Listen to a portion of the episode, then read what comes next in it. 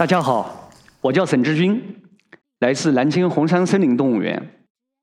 二零零八年的时候呢，我被调到动物园。那一年呢，我是三十七岁，应该是全国动物园里最年轻的园长。我给自己取了个名字，叫“百兽之王”。我是学植物的，来动物园之前呢，对动物园呢没什么了解。当我来到动物园之后，我发现这比我想象的要复杂的多。我每天要面对几百号员工、几千头动物，还有成千上万的游客。那么初来乍到，我不懂，所以我也不说话。最初的一年呢，我就观察。每天巡山的时候呢，我进园去看那些动物场馆。我发现他们过得并不快乐。比如说像狼，它每天就生活在那十平方不到的冰冷的笼子里面转来转去。他们过着三无的生活：无聊、无奈又无助。我在想，他们的人生真是真是太可悲了。于是我在想，我怎么样改变他们的生活呢？出于同理心，比如说像我们的人。如果给你从五十平方的小居，突然搬到两百平方还带有私家花园的别墅，那我们开心了吧？所以这样呢，我们从改造提升动物的起居环境开始着手。二零零九年开始，我们陆续的对蓝馆、热带鸟馆、狐猴岛、犀鸟馆、考拉馆以及细尾獴馆等十九个场馆陆续的开始改造。零九年开始。我们改造了澳洲动物展区，鹤鸵，它是生活在澳洲东北部丛林里面的一种古老的鸟类，它在野外分布也仅剩一万五千只左右，被 IUCN 列为濒危物种。它是一种非常凶猛的鸟类，它的爪子非常长，锋利的像个匕首，可以轻松的踢穿五毫米厚的钢板。国内的鹤鸵繁殖呢，已经停滞了很多年了。国际上繁殖记录也不太多，那么我们在改造的时候呢，就将场馆周边的一片水杉林给圈了进来，让鹤鸵在这里面可以自由的散步、觅食、谈恋爱，仿佛回到他们原生的丛林秘境中一样。没想到这样的改造呢，让生活在红山十多年的鹤鸵开始繁殖了。那么鹤鸵在野外，它的繁殖机制，它是一种走婚的繁殖机制。公鹤鸵和母鹤鸵开始谈恋爱，然后母鹤鸵生蛋，生完蛋之后呢，母鹤鸵接着就出去浪了，继续谈恋爱去。剩下来的事情呢，就交给鹤鸵爸爸。那么在这样一个繁殖季呢，我们的母鹤鸵呢可以生两到三窝的蛋。为了壮大这一濒危物种呢，所以我们就利用这个繁殖机制。希望鹤鸵多生蛋，把第一窝蛋拿出来，我们人工孵化，哎，这样得到一个高产量。但是呢，我们又没有鹤鸵孵蛋期间的相关的数据，我们查了很多的资料都没有这样的记录。这是我们从二零一三年开始一直到现在，我们繁殖了三十二只。那么我们设计了一个假蛋，这个蛋里面呢装着。各种的传感器，为什么要设计这个假蛋呢？因为鹤鸵很凶猛，我们一般的，比如说放个温度计啊、湿度计放里面放不进去，会被被它踢走。这颗假蛋就承载着各项数据记录的作用。最后我们得到了非常珍贵的数据，在整个孵蛋期间呢，它的温度在三十六点一到三十六点三度期间，它的湿度在百分之五十五到百分之六十五，它每天翻蛋五次。每次翻蛋的角度呢是一百八十度。那么这个蛋呢，我们还有一个技巧，我们要像让它像真的蛋一样，它的重心的设计，它不能像不倒翁一样，每次都有一个面朝上，那会被鹤驼爸爸识别而被踢走。那么我们根据这些数据呢，我们成功的完成了我们人工孵化，为这一个濒危物种的壮大，我们做出了发挥了很好的作用。红山动动物园呢，有很多的森林资源。新兴馆改造的时候呢，我们把新兴馆附近的一片森林给了新兴馆的运动场，里面的树全部保留了下来，让运动场看上去更加像一个茂密的森林。红猩猩在野外呢，它是树栖动物，是最大的树栖哺乳动物，每天都生活在树上，而且呢，会采摘新鲜的枝叶，每天给自己筑一个巢。我们的猩猩馆建好了之后呢，猩猩进去了。隔了几天之后，这是来自台湾屏东大学救助中心的一只雄性猩猩，叫小黑。它进了这个运动场之后没几天，它居然爬上树上开始筑巢。这就是小黑。爬上了树，他非常惬意，他经常选择自己喜欢的树爬。这是正在采摘那个桑葚，他秋天的时候，他知道哪棵树板栗熟了，他也会上去采板栗吃。那么小黑呢是一个暖男，他还经常采果子送给他的老婆小绿。小绿呢是和我们联姻的一个新娘子，来自上海动物园，他们感情非常好。去年呢生下了一个小公主。叫黑妞，黑妞呢，现在生活在外婆家。大家有时间的时候呢，可以去上海动物园去看看它。我们还设计了一个区域，叫行为训练展示区。在这里呢，我们经常给动物进行体检，比如说听心跳、量体温，啊，包括采血、量血压，甚至做 B 超。动物园里面的动物呢，因为这个空间不是非非常大。他的业余的生活再怎么丰富也不为多，所以在这个空间里面呢，我们的饲养员和星星还共同一起学画画。哪个颜色好看？你要选一个颜色。啊，红色。这是我们饲养员，让他自己选颜色。知道了吗？经过启发。经过引导，他自己作画。这就是小黑的几幅画作，我精选了几幅。左上角呢是他的爱人的照片，小绿的照片。我觉得右上角这张这张照片呢，画的特别像他的爱人的身影。那么，除了我们把森林给了动物，我们还希望动物有更好的生活方式，比如来一场说走就走的旅行呢？在亚洲灵长馆。我们通过了一年多的设计，我们终于实现了这样的一个愿望。下面呢，我带大家先领略一下亚洲灵长馆。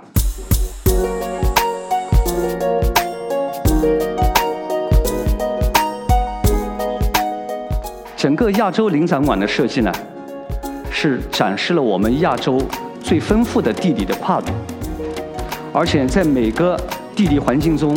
它最具代表性的灵长类动物在这儿展示。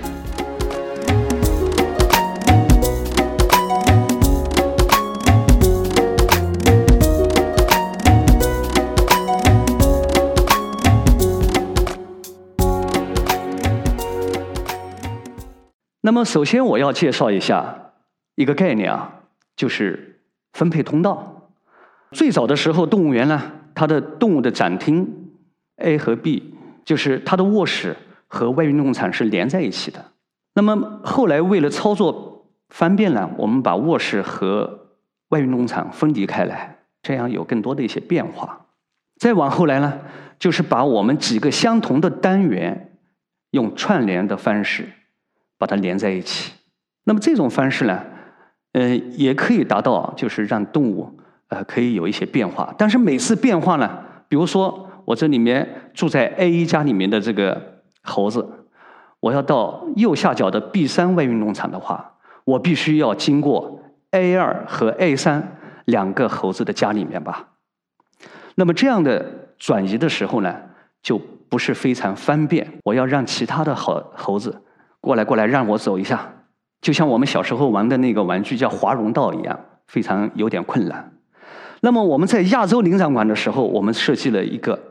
在 A 和 B 之间，我们又增加了一个通道。那么这样，大家看一下，我从 A 一这个卧室，我要去 B 三的话，我是不是可以不经过 A 二和 A 三了？我就从中间的这个并联通道直接可以过去。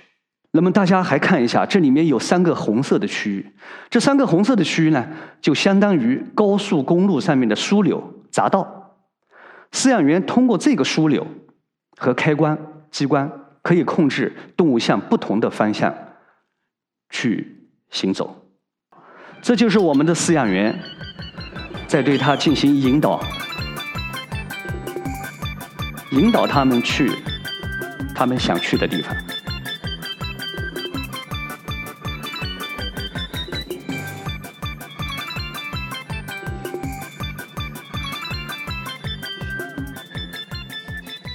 行走的非常稳健哦。那么这时候，我再把我们亚洲灵长馆的布局向大家介绍一下。红色的就是我们设计的并联式分配通道，它将我们整个亚洲灵展区一共有三十个功能区，十三个卧室，八个外运动场，还有三个温室展厅，以及六个不展出运动场。我们为什么需要不展出运动场呢？就是动物在特殊的时期，比如说它在怀孕、哺乳，呃或者生病在康复治疗期间，或者还有它特殊的，比如说我心情不好，我不想给大家看，那么我们这时候呢就放在不展出运动场，在这个运动场里面呢，它也能晒晒太阳、吹吹微风啊，呼吸新鲜空气，这是对它最基本的福利的保证。这时候我们来看一下，这是我们的一号展厅，一号展厅。这是白眉长臂猿，这是黄颊，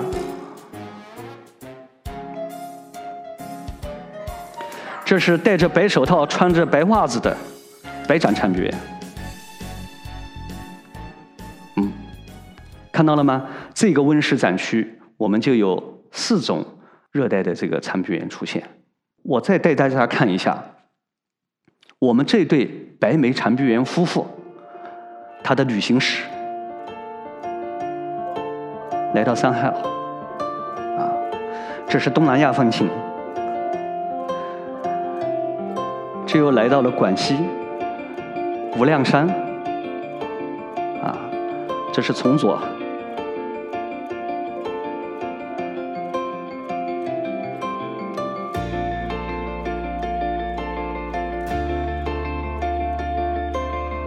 这样呢，就实现他每天都来一场说走就走的旅行。那么，这是我们温室展厅。其实建一个温室难不难？难的是在温室里面养猴子。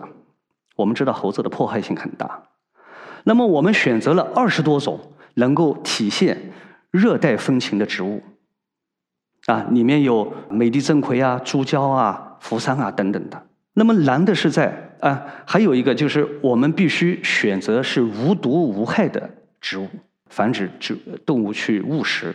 那么既然它无毒无害，那么动物就会对它们有折腾。我们饲养员每天都得想尽办法去做一些玩具，去做一些设施，来吸引猴子们去玩玩具，而不是去折腾植物。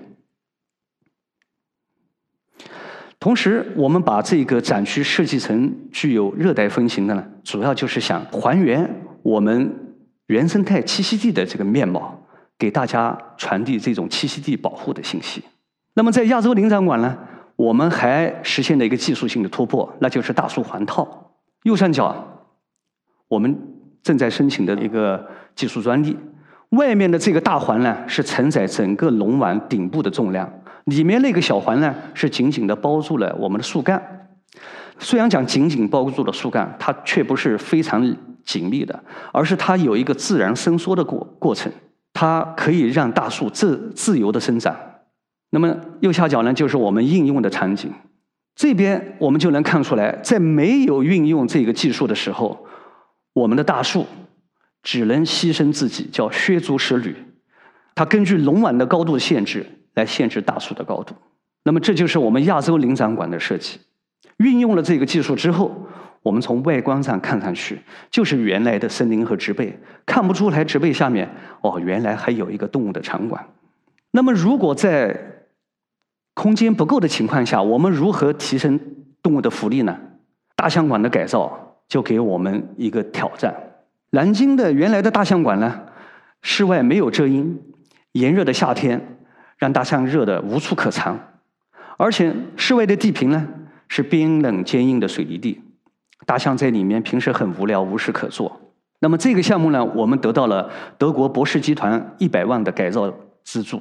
我们和英国的设计师金龙博士一起设计了这个场馆的改造。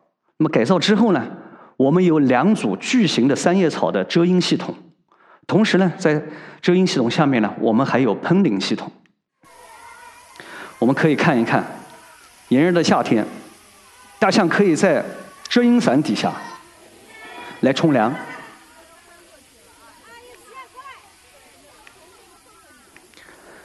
那么同时呢，外运动场改造了沙地，我们有台小挖机，啊，经常把踩板的这个沙地给挖挖松，还堆起小沙丘，让大象在里面沙浴呢更加惬意，更加松快。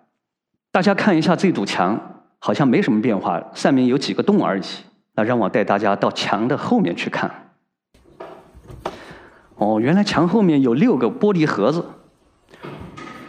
我们的饲养员呢，每天可以随机的取几个，选几个盒子，在里面放上食物。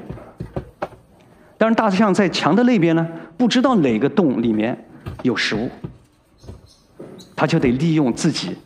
非常敏锐的嗅觉去发现食物，然后通过这个洞口去取食。我们有时候还给它增加取食难度，让它拿到食物之后有一种快感。那么这个项目呢，多布林动物园的副园长杰瑞来我们南京动物园，他手把手的教我们饲养员怎么给大象修脚。这让我们南京动物园的大象呢，成为中国第一个享受美甲服务的大象。在我去都柏林动物园访问之前呢，我曾经一度放弃要在运动场里面给大象挖水池，因为这个运动场底下全是岩石，挖个水池呢既费劲又费钱。当我去都柏林动物园看到人家的大象在水池里面惬意的游泳，回来之后我下定决心，再难也要给它挖一个水池。那么，大象拥有了这么自信、这么幸福的生活，我们的教育活动呢，也就有了魅力和说服力。南京动物园设计的“假如我是大象饲养员”的这个研学活动呢，是我们动物园最受欢迎的教育活动。大家知道一头大象要拉多少便便吗？一天，我来告诉大家，大象每天要拉八到十次，每次要拉六到八颗粪球。每颗粪球大概啊一点五公斤，一天大概七十克左右。那么这样算下来呢，每天大概要拉一百五十斤的便便，这么多的便便啊，一年下来要有多少？我告诉大家，我们动物园一年下来，我们的动物粪便有两百四十立方啊，大概有四十大卡车吧。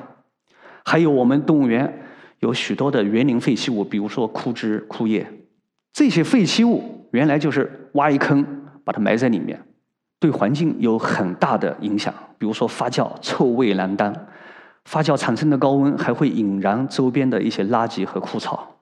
这个问题如何解决，困扰了我们很多年，让我们头疼。那么前年，我们和南京农业大学还有南京登博公司，我们三方一起研究，研发出了这个智能化一体卧式的密闭发酵罐。在这个发酵罐里面呢。它的温度达到六十到七十度，能够快速的分解、发酵我们的木质素以及动物的粪便。经过杀菌、经过灭卵啊、经过除臭这些一些程序之后，我们得到的是没有任何臭味的绿色的有机便便肥。那么这个肥料又用到哪里去呢？我们在南京的八卦洲有一块一百五十亩的动物饲料特供基地。这个肥就用在这里，改良土壤，提高土壤的肥力。那么这里面种着我们有熊猫吃的十二种的竹子，还有十四种考拉爱吃的桉树，还有二十多种灵长类动物爱吃的水果和树叶，还有大象吃的青草，还有黄豆啦，还有山芋啊等等的农作物。那么提起动物园，大家想到的什么？大象、长颈鹿。其实啊。还有很多的我们身边的本土动物值得我们去关注。南京动物园去年建了一个中国猫科馆，把金钱豹、猞猁还有豹猫放在这里饲养，虽然没有开放，它们已经进驻了。这个场馆充分的利用了我们动物园的山林特色，把这些动物在野外生活的环境直观的表达了出来。那么这个展区呢，还有一个特色，就是把中国猫门在山西和顺华北豹的保护基地给搬了过来。通过这样的一个展示呢，希望我们所有的公众呢，能够把关注点聚焦到中国野生动物的野外保护上来。其实我们城市中呢，我们的身边呢，也生活着很多的啊野生动物。这是我们用红外相机在我们动物园里面拍摄到的。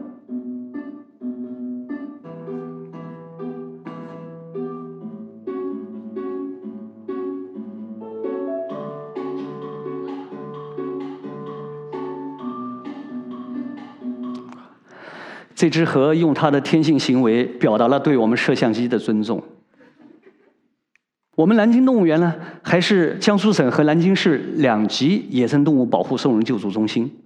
每年呢，大约有一千只左右的动物会送过来救助，其中百分之六十呢是非本土动物。它们救助调理之后呢，只能在动物园里面度过余生。那么，如果是本土动物呢，我们将对它健康治疗。经过评估之后，我们将它放出野外。每年，我们动物园都会接收六七十只猫头鹰。虽然我们对外宣传，如果你在野外遇到小猫头鹰的话，你不要去捡它，你等着它亲鸟来救援它，这是最科学的。虽然我们每年宣传，但是每年都有人捡来送过来。我们不得已办起了一个猫头鹰学校，让小猫头鹰们生活在一起，相互学习。我们如何做一只真正的猫头鹰？我们学习如何去捕猎、捕食，减少对人类的依赖。毕业一只，放飞一只。这右边呢，就是我们毕业的几个小同学。那么我们说的，呃，什么物种保护啦、动物福利啦，其实呢，它都要体现在动物个体身上。我们用 3D 打印技术。给这个只缺了门牙的猴子装上了大金牙，我们也给那只丹顶鹤，它打架打断了嘴，给它装上了假喙，这样呢，让他们的生活质量提高了，同时在同类面前呢，同伴面前呢，也有自信了。那么有一些动物呢，它还是群体生活的，那么这些个体呢，它离开群体之后呢，它就没有朋友了，也没有社交行为了。所以今天呢，我还要跟大家分享一个例子，就是我们用了三年的时间，把一只小猩猩送回到他的家庭里面，送回到他的妈妈身边。南京动物园有这么一个家庭，啊，一夫两妻，男的是小童，两个夫人是小玉和小三。在这里面呢，大夫人小玉的地位最高，小童和小三都得听他的。不久呢，小玉生下一个老大黑豆。这时候他们家庭还非常和谐，小山经常带帮着小玉呢带黑豆。微妙的关系，这个出现了。二夫人她生了一个乌豆，那么这时候小玉不允许二夫人拥有小孩把乌豆抢了过来，不还给小山。三十多个小时过去了，乌豆的哭声越来越弱，于是我们团队呢就决定把乌豆拿出来人工饲养。